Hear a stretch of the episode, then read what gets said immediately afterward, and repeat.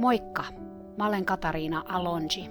Tervetuloa kuuntelemaan Hevonen opettajani podcast-sarjaa, jossa puhutaan kaikista niistä asioista, joita hevoset meille opettavat, sekä niistä hevosista, jotka meille sitä oppia antavat.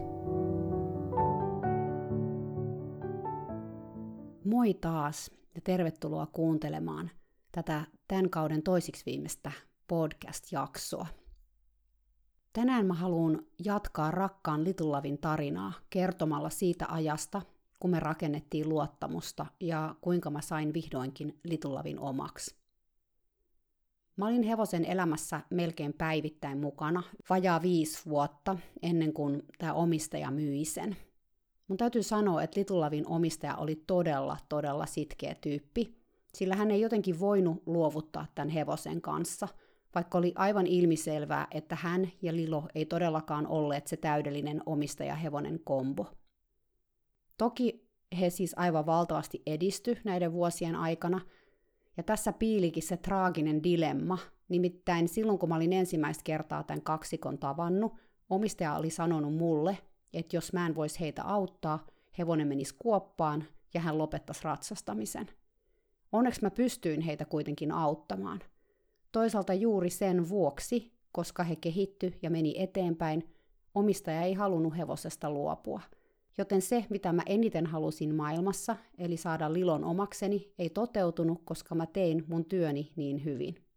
Tavallaan ihan järjetön kuvio. Voitte siis arvata, että tämä aiheutti mulle itsellenikin ihan valtavaa ristiriitaa. Mä oon puhunut Lilon omistajasta täällä aikaisemminkin, mutta yhteenvetona sen verran, että hän oli aika paljon pelkoa Lilon kanssa, mutta hän ei halunnut sitä juurikaan myöntää, vaan peitteli sitä joko aggressiivisen tai ylireippaan ja toimeliaan käytöksen alle. Mä puutuin tuohon aggressioon aika useaan kertaan, kun mä pidin hänelle tuntia, koska kun mä katoin itsessäni tätä vihaa ja raivoa tai sitä asiaa aika läheltä, mä en halunnut, että Little Love joutuisi siitä enää meidän ihmisten käsissä kärsimään. Näissä tilanteissa Tämä omistaja aina rauhoittui kyllä lopulta, mutta hän oli aika vastahakoinen käsittelemään näitä tunteita avoimesti tai puhumaan niistä. Mä en ole ihan varma, myönsikö hän niiden olemassaoloaan täysin edes itselleen. Mä muistan eräänkin keskustelun, jonka aikana mä kysyin häneltä suoraan, miksi hän oli hevoselle niin kauhean vihanen. Hän kielsi olevansa vihanen, vaikka mä olin juuri nähnyt hänen potkivan ja repivän litulavia. Mä muistan, että mun omatkin tunteet nousi siinä pintaan, ja mä sanoin hänelle aika haastavasti, että jos et sä ole vihanen, miksi sä sit tappelet tämän hevosen kanssa aina, kun sä ratsastat. Se jotenkin sai hänet pysähtymään. Näytti melkein, kun häneltä olisi mennyt ilmat pihalle, aivan kuin mä olisin puhkassu hänen kuplaansa reijän tai jotain. Hän oli hiljaa tosi pitkän aikaa, mutta sanoi sitten, että sä oot oikeassa, mä tappelen Lilon kanssa koko ajan. Se oli niitä harvoja kertoja, kun hän myönsi oman osallisuutensa tähän kuvioon, muuten kuin siis, että hän syytti hevosta tai sitten omia vaillinaisia taitojaan. Jos hän vaan olisi parempi ratsastaja, kaikki sujuisi kuin tanssi. Mutta eihän se näin ollut, sillä ei se sujunut kuin tanssi multakaan, vaikka mä olin häntä taitavampi. Mä kaivelin tuossa pari päivää sitten vanhoja kuvia. Valitettavasti osa niistä on mökillä, jonne mä vein ne säilöön, kun mä muutin aikoinaan ekaa kertaa pois Suomesta – mutta jotain on kyllä täällä kotonakin. Mä löysin pari DVDtä, joilla oli videoita Lilosta ja hänen omistajastaan istuntavalmennuksessa. Toisella videolla Lilolla oli vielä kuolaimet, ja omistaja meni siinä vaan käyntiä. Hevonen säikkyi ja sätkyi 10 metrin välein, ja omistaja piteli ohista kiinni rystyset valkoisina. Toisessa videossa hevosalla olikin kuolaimettomat. Se ei enää säikkynyt lainkaan, mutta se ei oikein liikkunut juuri eteenkään – Tämä omistaja oli selkeästi tosi turhautunut, ja sillä tunnetilalla oli aina suora vaikutus litullaviin, sillä se helposti reagoi jähmettymällä, kun ratsastajalta alkoi tulla savu korvista. Mun 18-vuotias poika katteli näitä videoita mun kanssa, ja hetken kateltua hän tokas, miksi toi nainen koko ajan vetää ohjista ja samalla potkii tota hevosta. En mä mitään tiedä tästä touhusta, mutta toi näyttää jotenkin aika kamalalta. Mitä siinä yritetään saada aikaiseksi? Mun poika esitti hyvän kysymyksen ja teki myös hyviä havaintoja. Hän ei ole hevosihminen, joten hän ei tiedä millaista on ratsastaa hevosta, joka ei liiku eteen tai jonka pää ei ole siellä optimaalisessa asennossa, jossa me ihmiset sen halutaan olevan. Videolla Lilon omistaja oli tunnilla ja tunnin pitäjä, englantilainen Linda Davy, joka on ehkä yksi kärsivällisimmistä ihmisistä, jonka mä tunnen, alkaa selkeästi tunnin kuluessa menettää hermonsa. Lopulta hän toteaa tuskaantuneena Lilon omistajalle, että hei nyt lakkaa tappelemasta sen hevosen kanssa. Älä tappele, don't fight, no fighting. Lopulta Lilon omistaja ikään kuin luovuttaa ja vaan alkaa ratsastamaan, ei vedä enää ohjasta, nyi hevosta naamasta käsillään eikä paukuttele pohkeellaan. Hän kerää keskivartalonsa voiman, nostaa intentiotaan ja yhtäkkiä Little Love lähtee liikkumaan hänen allaan.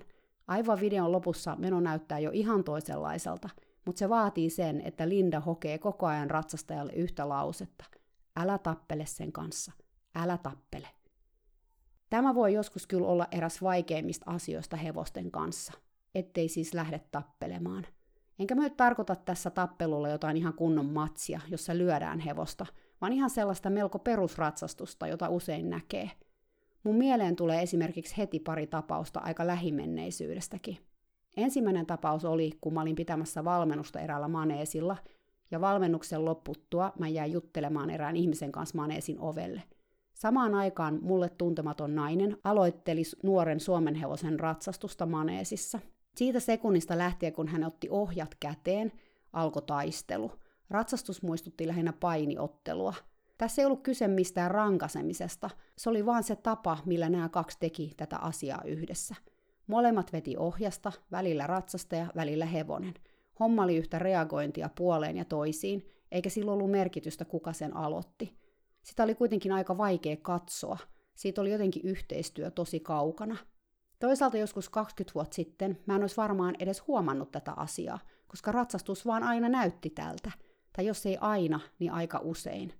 Mä muistan itsekin joskus aikoinaan, kun mä tuskailin, kuinka sormissa oli vaikka rakkoja tai kädet oli kipeät, kun oli joutunut niin kauheasti ohjaa käyttämään ratsastaessa, koska jollain hevosella oli lainausmerkeissä kova suu. Nyt mietityttää, miltä hevosesta oli mahtanut tuntua.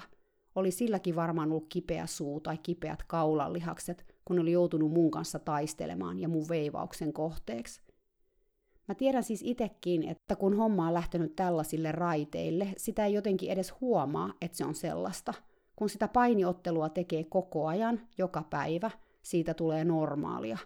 Siihen siis kannattaa kiinnittää huomiota, että tappeleeko sitä hevosen kanssa ihan vaikka huomaamattaan. Tappelemalla voi saada hetkittäin aikaiseksi jotain, mutta pitkällä aikavälillä siitä ei joku haittaa. Mä muistan esimerkiksi erään mun oppilaan, joka kertoi, että oli vaikeuksia hevosen kanssa vähän kaikessa, mitä tapahtui maasta käsin. Me sovittiin sitten, että mä menen katsomaan, mitä tämä tarkoittaa. Kun mä saavuin paikalle, hän odotteli hevosen yksityispihaton ulkopuolella. Sivuhuomautuksena tämä tapahtui siis Kaliforniassa, ja siellä joillain talleilla hevosilla on ikään kuin yksityispihatto, eli niillä on katos tai karsinan tapainen tila, josta sitten pääsee suoraan ja vapaasti tarhaan. Hevonen siis asui tällaisessa – Nainen sai hevoselle riimun päähän ja talutti sen karsinaan hoitamista varten. Siitä alkoi taistelu. Hevonen luimi ja uhkas näykkiä, nainen läpsistä turvalle ja huusi sille, että lopeta. Siihen hevonen vastasi luimimalla lisää ja heiluttelemalla päätään, johon nainen vastasi huutamalla lisää ja läpsimällä lisää. Hevonen käänsi päätään, nainen työs pään pois ja niin edelleen. Nämä kaksi oli kuin veli ja sisko, jotka oli jatkuvasti tukkanuottasilla. Tilanne vaan paheni, kun satula otettiin esiin, oli pakko viheltää peli poikki ja pitää pieni aikalisä. Mä olin ottanut osan tästä videolle, ja kun nainen katsoi tätä videoa, hän oli vaipua maanalle häpeästä. Ilmeisesti hän oli kyllä ollut tietoinen tästä kaikesta, mutta nähdessään sen videolta hän tajusi, kuinka toivotonta ja turhaakin se oli. Hän nimittäin meni itse sellaisiin tiloihin läpsiessään hevosta, että lopulta sen ei tarvinnut katsoa häntä vinoon ja hän alkoi huutaa ja meuhkata. Lisäksi hän tajusi sen, että jos hän jatkaisi samalla linjalla, tilanteeseen ei tulisi muutosta. Eräs mun lempisanonnoista on Albert Einsteinin mielipuolen määritelmä.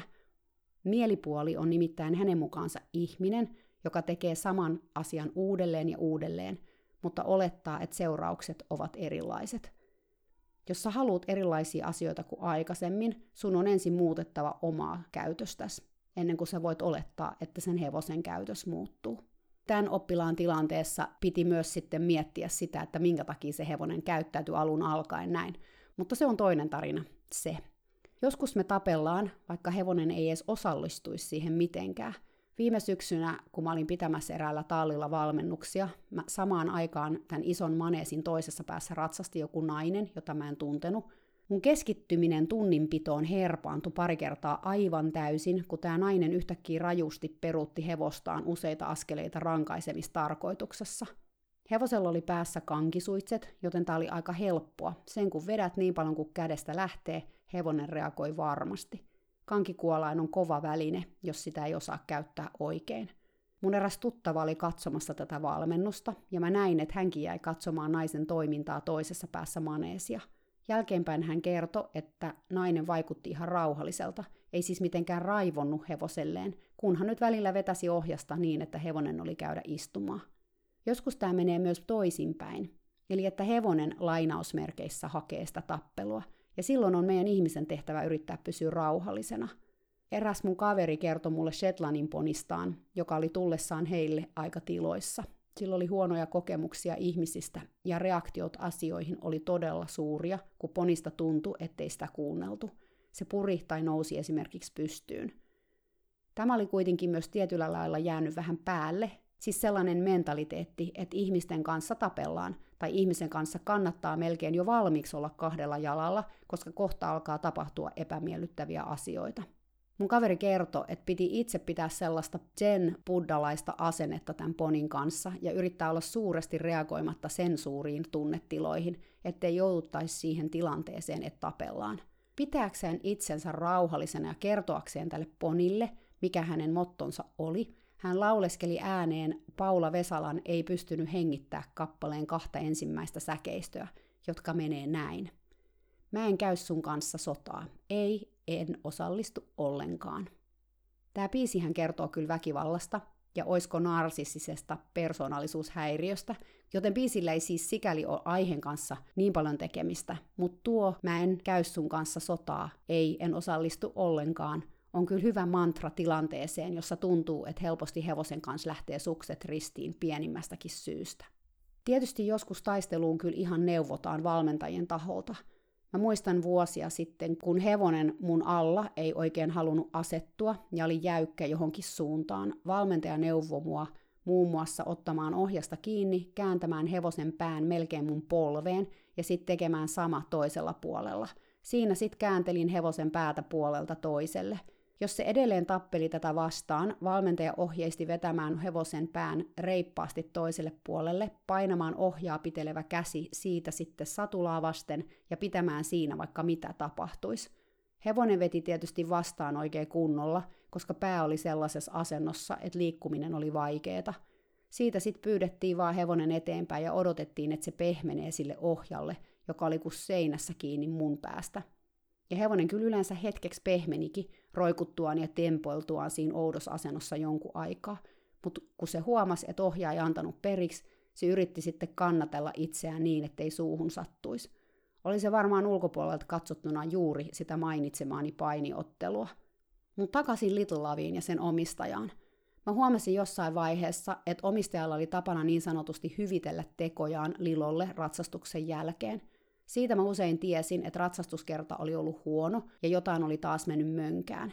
Asia usein sitten varmistui myös puskaradion kautta, kun mä kuulin, mitä kaikkea näiden kahden välillä oli taas tapahtunutkaan maneesissa. Omistaja hyvitteli tekojaan puunaamalla liloa pakkomielteisesti tuntitolkulla. Tämä tarkoitti sitä, että hän vaikkapa ratsastuksen jälkeen pesi koko hevosen shampoolla tai pesi ja kuivasi sen mahtavan paksun hännän ja selvitti sen vielä jollain aineella – Vaihtoehtoisesti hän saattoi myös harjata hevosta tunnin erilaisilla harjoilla, kunnes hevonen kiilsi kuin peili. Ainoa, mikä tässä niin sanotussa hyvittelyssä vaan oli hieman ristiriitasta, oli se, että Lilo vihas hoitotoimenpiteitä enemmän kuin mitään muuta maailmassa. Mä luulen, että mun elämässäni on aikaisemminkin ollut hevosia, jotka ei tykännyt siitä, että ihmiset koski niitä, mutta mä en ollut koskaan sen enempää kiinnittänyt siihen huomiota – mutta Lilon kautta mä tulin tästä asiasta erittäin tietoiseksi. Se yksinkertaisesti inhos ihmisten kosketusta, mutta etenkin harjaamista. Mitä pehmeämpi harja, sen kamalampaa. Etenkin ryntäät ja mahan alusta oli alueita, joiden koskeminen oli Lilon mielestä täysin sietämätöntä, ja se kertoi sen todella selvästi käytöksellään. Siksi omistajan olikin pakko sitoa se kiinni kaksin puolin ja erittäin tiukasti, ettei hevonen olisi päässyt puremaan häntä, kun hän sitkeästi harjas sitä. Lisäksi piti vielä väistellä takakavioita, joilla Lilo uhkas potkasta. Silloin omistaja aina huusi sille ja välillä läppäsi sitä harjalla kylkeen. Eli tämäkin oli nyt sitten sitä tappelua. Mä muistan kerran, kun omistaja oli tapojensa vastaisesti harjaamassa Liloa ulkona, ja se oli puomissa kiinni aika löysällä narulla. Omistaja jutteli mun kanssa ja samalla harjas hevosta pehmeällä pölyharjalla. Koska hänen huomio oli mussa enemmän kuin hevosessa, hän ei kattonut sen tarkemmin, mitä selän takana tapahtui. Lilo luimisteli hänelle ja polki jalkaa. Mä menisin sanoa hänelle, että hei, kannattaa pitää silmällä Liloa, kun hän jo kerkesi kääntyä ja pyyhkästä harjalla Lilon ryntäitä. Tamma laittoi korvat aivan kaulaansa vasten luimuun ja haukkas omistajaa käsivarresta hampailla oikein kunnolla. Mä uskon, että se sattui todella paljon ja omistaja huuskin ääneen. Sitten hän löi Liloa päähän harjan puuosalla. Mä en unohda Lilon katsetta tuossa tilanteessa ikinä. Se oli jotenkin hämmästynyt ja järkyttynyt. Ihan kuin se olisi sanonut se katse, että miksi se lyöt, kun mä vaan kerroin sulle, miltä musta tuntuu, ja mähän sanoin moneen kertaan, etten halua, et kosket mua. Hevosia on erilaisia, mitä tulee kosketukseen. Me helposti ajatellaan, että kaikki hevoset tykkää harjaamisesta ja silittämisestä, koska meistä on kiva harjata ja silittää niitä. Mutta se ei kuitenkaan ole välttämättä totta. En mäkään tykkää, että mun tukkaa harjataan, vaikka mä tiedän monia, jonka mielestä se on ihaninta, mitä ne tietää.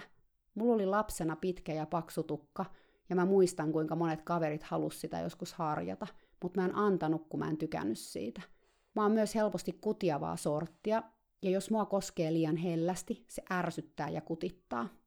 Lilos oli vähän tätä samaa. Mä luulen, että alun alkaen se ei vaan tykännyt siitä, että ihmiset koskee, koska se ei tykännyt ihmisistä, piste. Me oltiin sen mielestä todella epäluotettavia ja ikäviä olentoja, ja se olisi halunnut olla meistä mahdollisimman kaukana. Sen lisäksi se todennäköisesti kärsi kevyestä, pehmeästä kosketuksesta. Se kutitti tai muuten vaan tuntui ikävältä – Lilolla oli myös erittäin iso oma tila, sen energiakenttä oli hyvin laaja. Mä uskon, että kun sä seisoit Lilosta kahden metrin päässä, se tuntui hevosesta siltä, kun sä seisosit aivan sen vieressä. Sitä etenkin ahdisti se, että ihmiset ei ollut koskaan kysynyt siltä, saako sen tilaan tulla. Ne oli vaan tullut sinne ja tehneet asioita, jotka ei tuntunut kivoilta, vaikka sit väkisin, kuten nyt tätä harjaamista. Jossain vaiheessa mä itse havahduin tämän hevosen kommunikaatioon. Mä tajusin todella, että se ei halunnut, että mä kosken sitä. Joten mä lakkasin koskemasta. Mä koskin vaan, jos oli pakko. Tämä voi kuulostaa tosi erikoiselta, koska me ollaan totuttu koskemaan eläimiä, ja oikeastaan sitä ei edes tiedäkään, miten paljon sitä tekee ennen kuin sitä ei enää saa tehdä. Eräs aika pakollinen tilanne koskee oli, kun mä laitoin sille varusteita.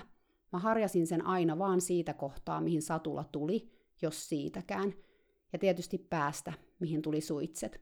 Lilolla kuitenkin pidettiin loimea paljon, joten se ei varsinaisesti koskaan ollut todella likainen ainakaan talvella. Kun mä menin Lilon luo karsinaan, mä odotin aina, että se tuli mun luokse, tai ainakin käänsi päänsä ja kutsui mut sisään. Silloin mä ojensin mun käteni ja annoin sen koskea sitä, mutta mä en itse koskenut hevosta, mä en paijannut tai silittänyt. Kun mä tein sen kanssa jotain, ratsastin, talutin, hoidin, mä en koskenut sitä lainkaan.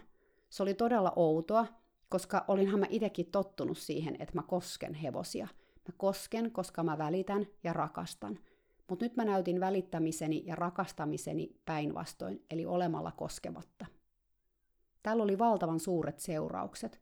Little Love alkoi rauhoittua mun läsnä ollessa – Satulointitilanne oli huomattavasti neutraalimpi, koska Little Love ei ollut harjaamisen jälkeen aivan tiloissa. Mä vietin paljon aikaa sen karsinassakin. Istuskelin kyykyssä selkäseinää vasten ja kattelin, kun se söi heinää.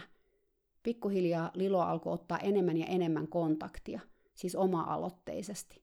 Mä kokeilin erilaisia harjoja ja mä huomasin, että ne pehmeät oli ne kaikkein hankalimmat. Kerran se oli ollut ulkona ilman loimea ja oli kuivan mudan peitossa – etenkin satulan kohdasta. Mä ajattelin, että mä pääsen mudasta nopeiten eroon piikkisuolla. Sillä mä raaputtelin sään kohdalta mutaa pois ja mä huomasin, että Lilo nojas mun rapsutusta vasten. Mä kokeilin hinkata kovempaa ja Lilo venytti huultaan pitkäksi, sitä selkeästi kutitti, mutta samalla se tuntui hyvältä. Mä hinkkasin lopulta sään kohdalta ja sen alapuolelta ja selästäkin niin kovaa mun kädestä lähti, ja hevonen nautti. Se oli ensimmäinen kerta, kun mä näin, että se nautti harjaamisesta, ja mä harjasin sitä kovalla piikkisuolla niin kovaa kuin mä pystyin. Mulla oli käsi ihan kipeä tämän jälkeen. Tämän jälkeen mä hinkkasin sitä sään kohdalta ja lopulta myös kaulasta ja hartioiden ympäriltä ja selästäkin melkein joka päivä. Kaikkein eniten se tykkäsi tästä, kun mä tein sen kovalla pitkäpiikkisellä hiusharjalla, tai sillä oli itse asiassa sellainen todella hieno hännän selvitysharja, jolla mä sitä hinkkasin. Välillä se tuntui suorastaan runnomiselta, mutta mitä kovempaa mä liloa harjasin, sitä enemmän se tykkäsi siitä. Tätä kautta se myös alkoi suhtautua muuhunkin harjaamiseen, jos ei positiivisesti, niin ainakin suht neutraalisti. Mä ostin harjaamista varten kumikintaan, joka oli varmaan tarkoitettu hevosen pesemistä varten. Se oli siis sellainen, johon sä pystyit laittaa käden sisään. Eli se oli vähän niin kuin lapanen, mutta sitten samalla kuitenkin niin kuin harja. Jotenkin se, ettei mulla ollut kädessä harjaa, helpotti. Tämän pesukintaan kanssa mä sain koskea enemmän kuin harja kädessä. Mä en koskaan koko Lilon loppuelämän aikana harjanut tai koskenut sitä, jos se ei antanut lupaa tai jos se kertoi mulle käytöksellään, että se ei tykännyt siitä. Mä yritin omistajan kanssa puhua näistä asioista, mutta hän ei aivan hahmottanut tätä hommaa tai kyennyt ymmärtämään Lilon kommunikointia. Tai ehkä kyse oli ennemminkin siitä, että hän ei halunnut ymmärtää. Hän niin rakasti itse hevosen puunaamista ja pesemistä. Hänen mielestä hevosen tuli sietää tämä kaikki ja sillä sipuli. Toisaalta mä ymmärrän, että oli vaikea ajatus luopua harjaamisesta, olihan se vaikea mulle itsellenikin. Me ihmiset todellakin rakastetaan hevosten harjaamista, ja niin mäkin teen. Mä oon varmaan harjannut hevosia elämäni aikana tuhansia tunteja – mutta Lilon vuoksi mä saatoin siitä luopua sen kanssa, ja se kyllä kannatti, koska sille se oli suuri asia, ja lisäs selkeästi luottamusta meidän välillä. Ja lopulta mua itseänikään ei niin häirinnyt, jos takapuolen päällä oli vähän mutaa tai hännässä puruja.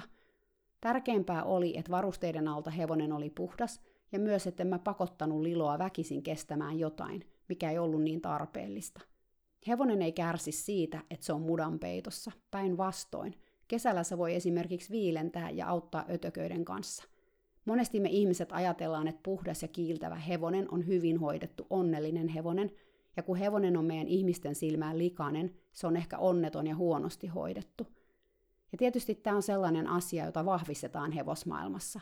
Mä oon itsekin ratsastanut valmentajien tunnilla, jotka sai kohtauksen, jos hevosen hännässä oli yksi puru.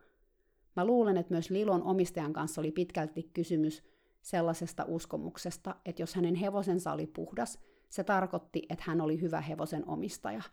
Ja mä myönnän kyllä, että mä oon itsekin kuulunut tähän kastiin.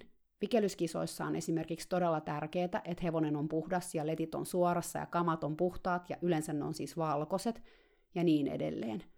Ja totta kai sitä haluaa, että oma hevonen on mahdollisimman kaunis ja siksi sitä puunaa ja laittaa. Mutta Lilo muutti mun ajattelun. Aina pitää ottaa jokainen hevonen huomioon yksilönä. Jos hevonen tykkää harjaamisesta, sitten voi harjata ja puunata pilvin pimein. Ja jos harjaaminen on hevoselle vaikeeta, ehkä sitä ei tarvitse tehdä niin paljon, ja jos ei varusteita laiteta, ehkä ei juuri ollenkaan. Joskus ihmiset kysyy, että miten mä rakennan luottamusta mun hevoseni kanssa.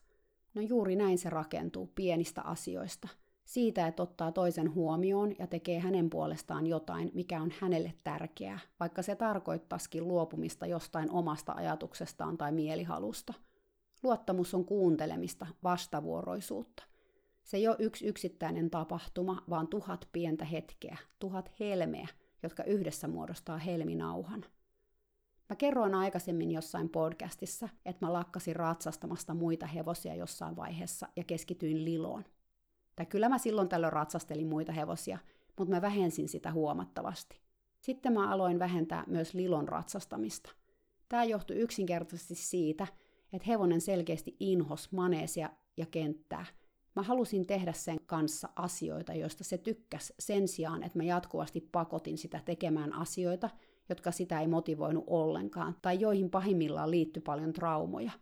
Eräs asia, josta tuli meidän yhteinen juttu, oli ohjasajo – Mä olin opetellut ohjasajamaan jo vuosia aikaisemmin Kaliforniassa meidän vikelyshevosten kanssa, ja nyt mä lähdin tekemään sitä myös Lilon kanssa. Kävikin ilmi, että se oli siinä todella hyvä, ja lisäksi oli sille mieluista tekemistä. Hevonen oli rento, mutta myös liikku eteenpäin mielellään. Mä opetin myös omistajan ohjas ajamaan, mikä oli hyvä juttu, sillä päivinä, jolloin sekä Liloa että omistaja jännitti maneesissa, hän saattoi valita ohjasajon ratsastuksen sijaan ja välttää tätä kautta konflikteja hevosen kanssa. Jossain vaiheessa mä ohjas ajoin jo Riimunkin kanssa, niin että Lilolla ei ollut edes juoksutusvyötä tai mitään varusteita, vaan kaksi paksua köyttä, joiden avulla tehtiin kaiken näköisiä kuvioita ja väistöjä. Narut meni siis vaan sieltä Lilon takaa ja sen kylkien yli tai selän yli. Mä opetin myös Lilon menemään naruriimun kanssa liinassa. Mä haluan tässä painottaa, että naruriimun kanssa on oltava varovainen, koska ne solmut siinä osuu sellaisen kohtaan hevosen naamassa, jossa suuret hermot kulkee, ja siksi kova paine naruriimuun voi olla hevoselle kivuliasta. Mä en ollut kyllä tästä täysin tietoinen silloin, mutta onneksi Lilo kertoi todella nopeasti, jos riimo tuntui ikävältä. Mä löysin sille onneksi sellaisen, missä oli narun lisäksi paksua nahkaa turvan päällä, ja se oli selvästi sille miellyttävämpi.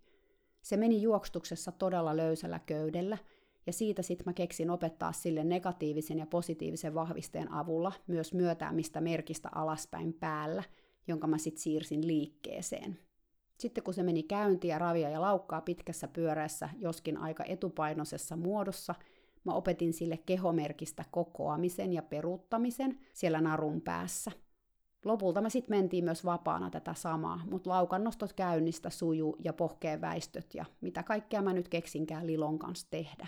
Mulla itselläkin kunto nousi, kun mä juoksin sen kanssa kentällä ja maneesissa. Mä maastoilin myös ahkeraan.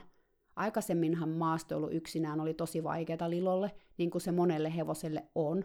Onhan ne lauma-eläimiä ja on todella luonnotonta niille lähteä yksinään pois toisten hevosten luota – Lilolla oli vielä tämän lisäksi muutamia todella huonoja kokemuksia, joiden johdosta se oli muun muassa laukannut pari kilsaa kotiin joko ratsastajan kanssa tai ilman. Sitkeästi mä kuitenkin opetin sitä aluksi maasta käsin ja lopulta sit ratsain niin sanotusti metri kerrallaan menemään maastoon. Mä muistan erään kohokohdan kerran kesällä. Ilta alkoi jo hämärtää ja mä olin ajatellut lähteä kentälle vähäksi aikaa pyörähtämään. Usein kun mä ratsastin Liloa kentällä, mä ratsastin sitä vaan 15 tai 20 minuuttia – koska jos mä menin pidempään, hevonen alkoi hyytyä henkisesti. Mä laitoin Lilolle kamat ja lähdin taluttamaan sitä kentälle, mutta kun mä olin menossa tien yli, se lähtikin kävelemään oikealle, mistä ne maastoreitit alkoi. Mä pysähdyin siihen ja mä katsottiin toisiamme ja mä ihan selvästi kuulin, kuinka Lilo sanoi, että hei, mennäänkö mieluummin maastoon. Tämä on nyt sitä eläinkommunikaatiota, mistä mä en ole vielä kauheasti täällä puhunut. Kerran mainitsin siinä Victorin podcastista tämän asian. Siis voi kuulostaa, että se ajatus on niinku tavallaan sun oma ajatus, mutta se tuleekin ikään kuin siltä hevoselta. Ja mulle tuli siinä tilanteessa tosi voimakas tunne, että näin mun pitäisi tehdä. Mennä sinne maastoon. Mikä oli järjellä ajatellen ihan hullua, koska ajatus siitä, että Lilon kanssa mä olisin hämärässä metsässä, no, Sanotaanko, että se jotenkin kuulosti aika vaaralliselta, olihan se niin helppo säikkymään asioita. Mä olin ottanut maastossa sellaisen linjan, että jos Lilo pelkäs jotain, tilanteessa oli kolme vaihtoehtoa. Mä saatoin tulla alas selästä ja taluttaa sitä maasta käsin, joka välittömästi kyllä helpotti tilannetta. Mä saatoin myös antaa sen seistä pitkään paikoillaan ja katsoa pelottavaa asiaa. Kun se esimerkiksi syksyllä näki ekaa kertaa kasan valkoisia pyöröpaaleja, me seistiin melkein 15 minuuttia paikoillaan ja vaan kateltiin niitä pyöräpaaleja, kunnes Lilo tuli siihen tulokseen, että ne ei liiku, eli ne ei myöskään hyökkää sen päälle. Kolmas vaihtoehto oli se, että mä annoin sen aika nopeastikin ravata tilanteesta pois. Yleensä siihen riitti muutaman kymmenen metrien pyrähdys, mutta pari kertaa piti ottaa yli 100 metriäkin etäisyyttä johonkin asiaan, kuten esimerkiksi niihin valkoisiin pyöräpaaleihin. Ensin me tuijotettiin niitä melkein 15 minuuttia, ja sitten kun me päätettiin mennä niiden ohi, niin me mentiin niiden ohi ravilla. Mä luulen, että se, että Lilo ties, että sillä oli vaihtoehtoja, jos tuli jännät paikat, helpotti todella paljon sitä maastoon lähtemistä. Lilo myös oppi pyytämään mua alas selästä. Kerrankin, kun me törmättiin autoon, joka oli parkkeerattu ihan metsätien keskelle, ja siinä oli tosi vähän tilaa, ja Liloa alkoi jännittää koko juttu. Se pysähtyi, käänsi päätään ja kosketti mun jalkaa turvalla. Se tarkoitti, tai mä käsitin siinä tilanteessa, että se tarkoitti sitä, että mun oli tultava alas. Joten mä tulin alas. Tämä merkki itse asiassa aika spontaanisti tuli meille käyttöön, eli mä en varsinaisesti sitä Lilolle opettanut, vaan oikeastaan Lilo opetti sen mulle. Se oli meidän kommunikoinnissa mukana niin kauan, kun mä Liloa ratsastin. eli että se sai pyytää mut alas selästä tällä kosketusmerkillä. Mutta takaisin tuohon iltaan. Mä päätin kuunnella hevosta ja me lähdettiin maastoon. Kuten mä sanoin, hämärä alkoi jo laskeutua ja viimeiset päivän säteet paisto sumun läpi, kun me ravattiin peltojen halki kohti tallin lähellä olevaa metsää. Lilo ei halunnut kävellä, se halusi ravata voimakasta isoa ravia, ja mä annoin sen tehdä sitä. Joskus, kun se maastossa esitti tätä ravia, mä mielessäni itkin, että mä koskaan saanut kenellekään näyttää sitä ravia, paitsi maastokavereille tietysti. Oli aika, että mä olisin antanut melkein mitä vaan, että se olisi esittänyt sitä myös kentällä. Mutta tässä vaiheessa nämä unelmat oli jo kuopattu ja tilalle oli tullut jotain ihan muuta. Me mentiin reippaassa tahdissa 40 minuutin lenkki hämärtyvässä metsässä. Me nähtiin pari peuraa ja paljon lintuja, mutta jokaisen kohdalla Lilo otti vain yhden sivuaskeleen ja jatko korvat hörössä ravaamista.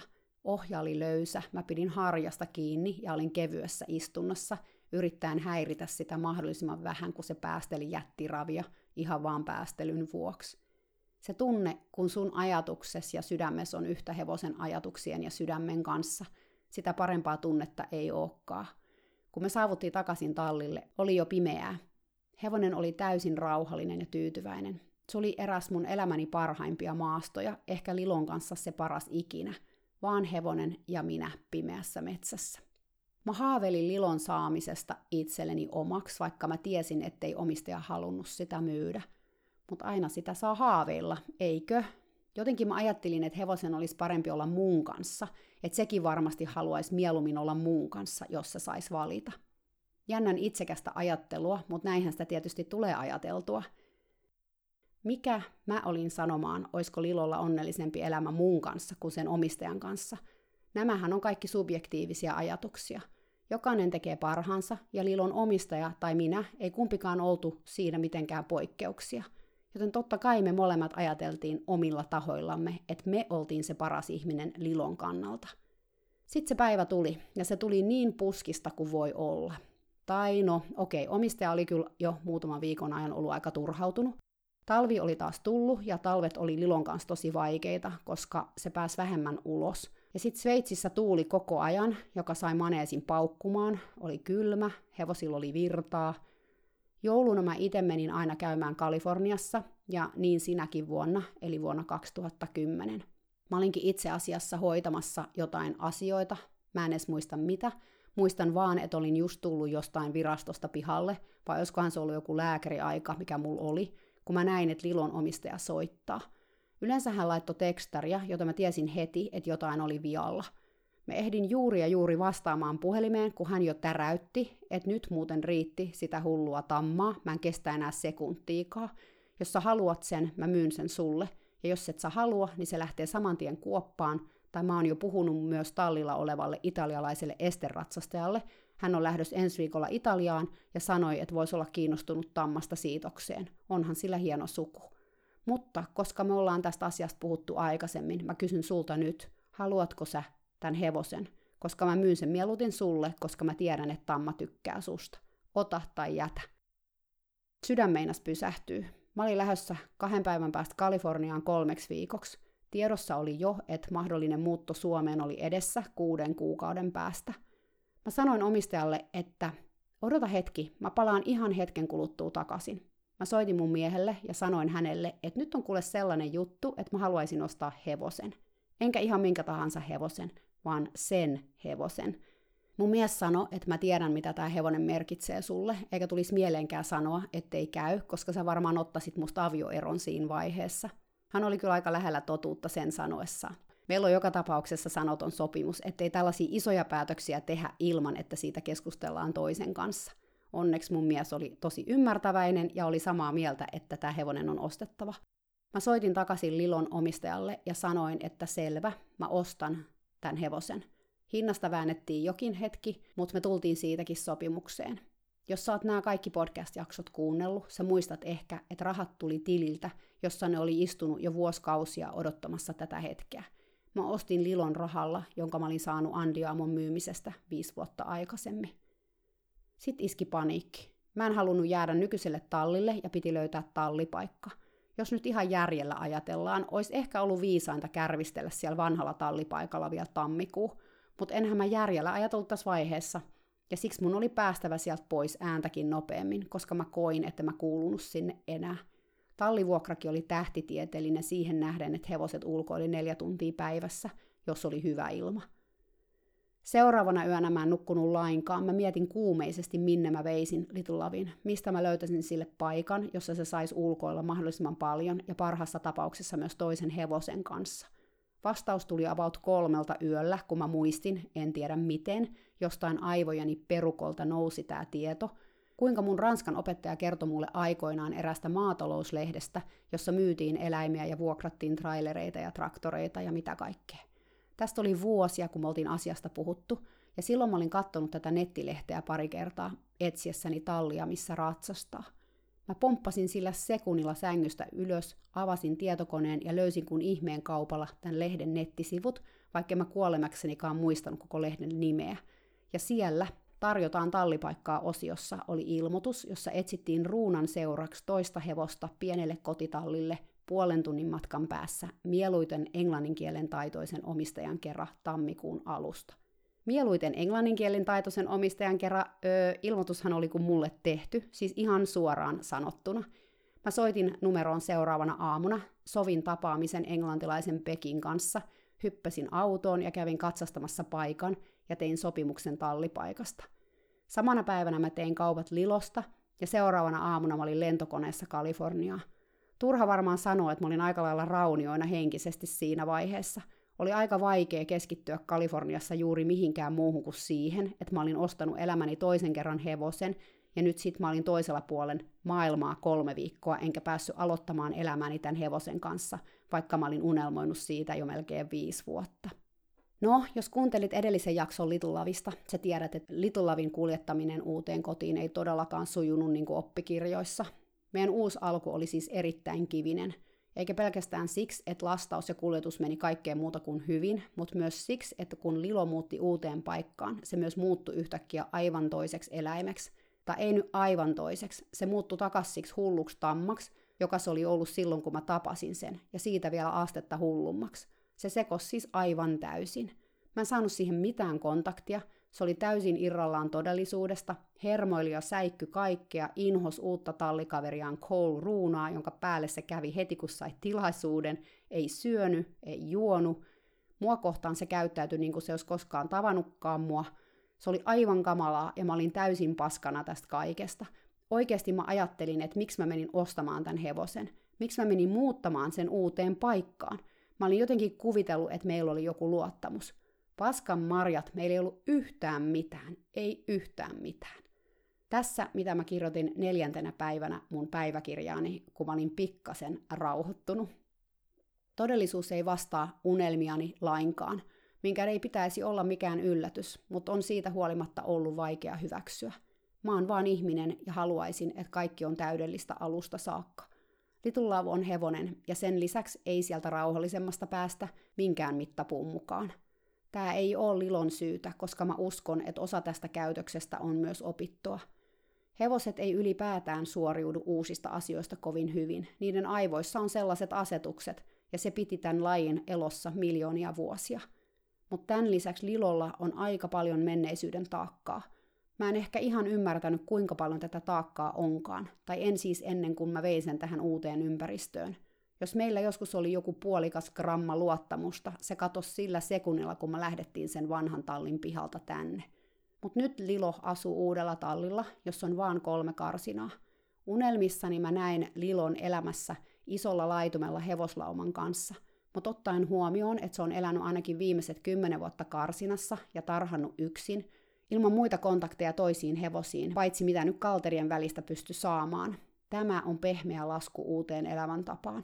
Olisi ollut aika rajua vaan heittää se johonkin hevoslaumaan ja katsoa kuinka käy. Mä luulen, että mä tein oikein, koska pelkästään muutto oli Lilolle valtavan stressaavaa. Tällä hetkellä tallissa on vain yksi hevonen Lilon lisäksi, tanskalainen puoliveriruuna nimeltä Cole.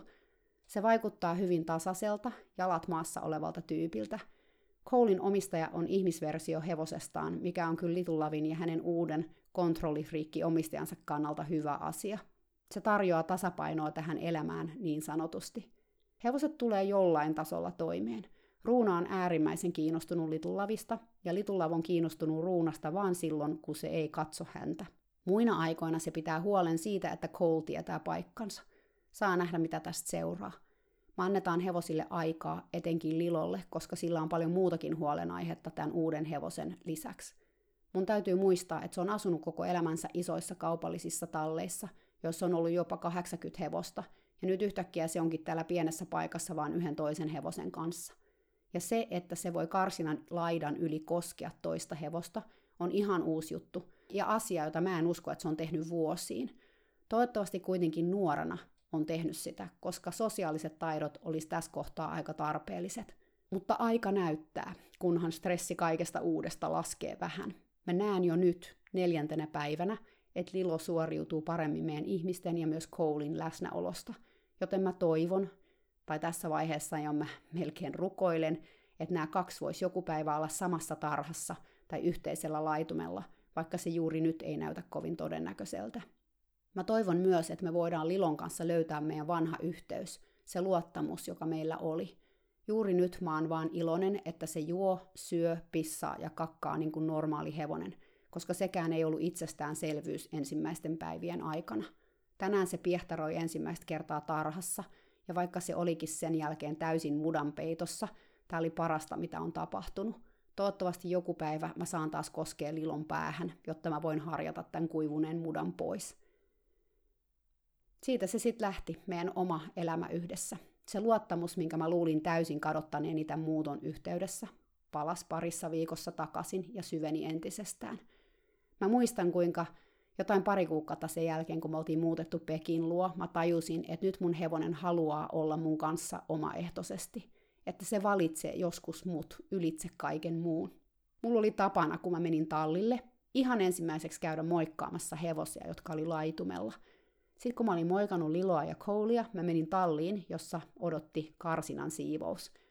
Siinä kun mä siivosin Lilon karsinaa, Lilo yhtäkkiä ilmestyi talliin. Nehän sai Koulin kanssa tulla ja mennä aivan vapaasti siinä vaiheessa. Se oli siis lähtenyt pois hevosystävänsä Koulin luota ollakseen mun kanssa. Lilo meni Koulin karsinaan, jonka mä olin jo siivonnut, ja roikotti päätään laidan yli omalle puolelleen, samalla katselle mun puuhia. Mä juttelin sille, kun mä lapioin kakkoja, ja se kuunteli kärsivällisesti.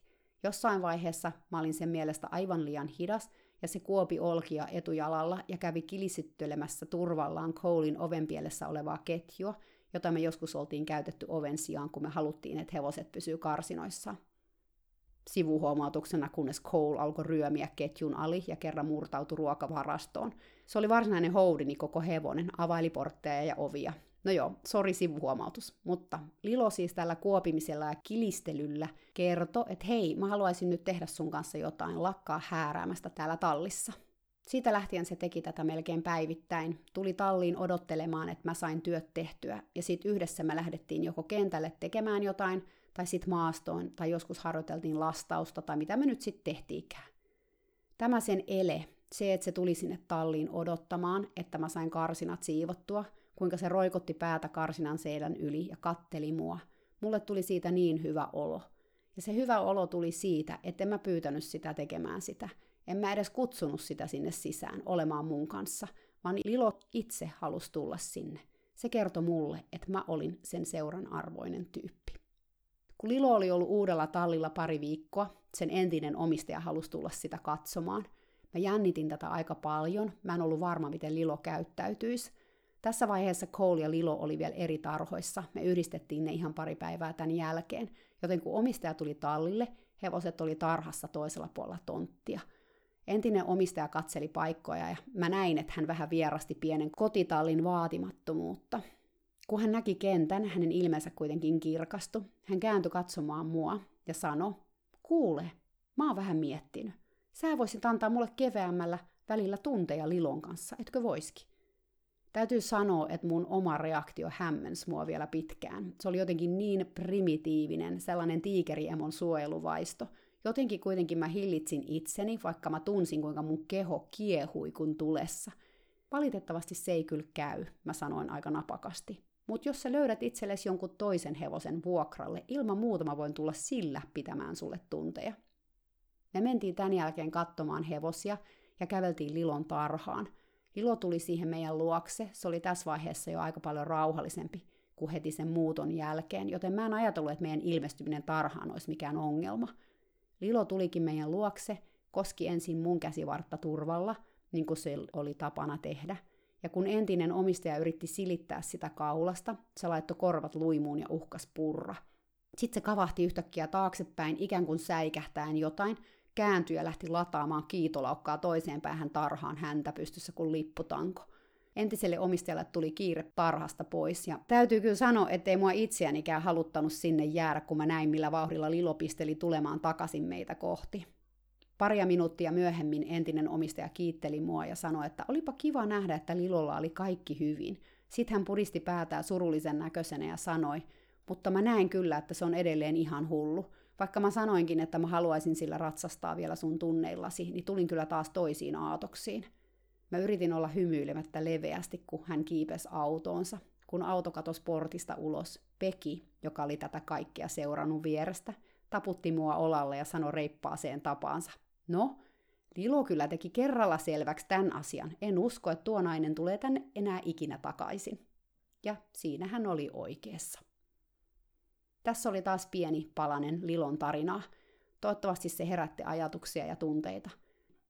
Ensi viikolla on sitten tämän kauden viimeinen jakso. Mä pidän vähän kesätaukoa sen jälkeen. Mä lupaan kuitenkin, että kesällä tulee muutama bonusjakso – tai ainakin näin olisi tarkoitus, joten niitä kannattaa pitää silmällä. Mä palaan taas sitten kolmannen kauden kanssa varmaankin jotain elokuun lopulla viimeistään.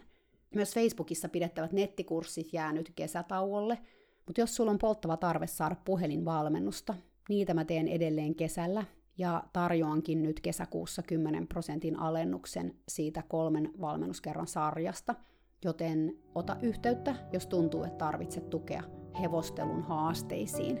Siitä on lisätietoa mun nettisivuilla coachingwithconnection.com. Ihanaa viikonloppua. Ollaan ystävällisiä nelijalkaisille ystävillemme. Ja muista, mitä Einstein sanoi siitä, mikä on mielipuolisuuden määritelmä. Se on se, että tekee samaa asiaa uudelleen ja uudelleen, mutta odottaa aina vain eri tuloksia. Jotta asiat voi muuttua, ensin on itse muututtava. Moikka!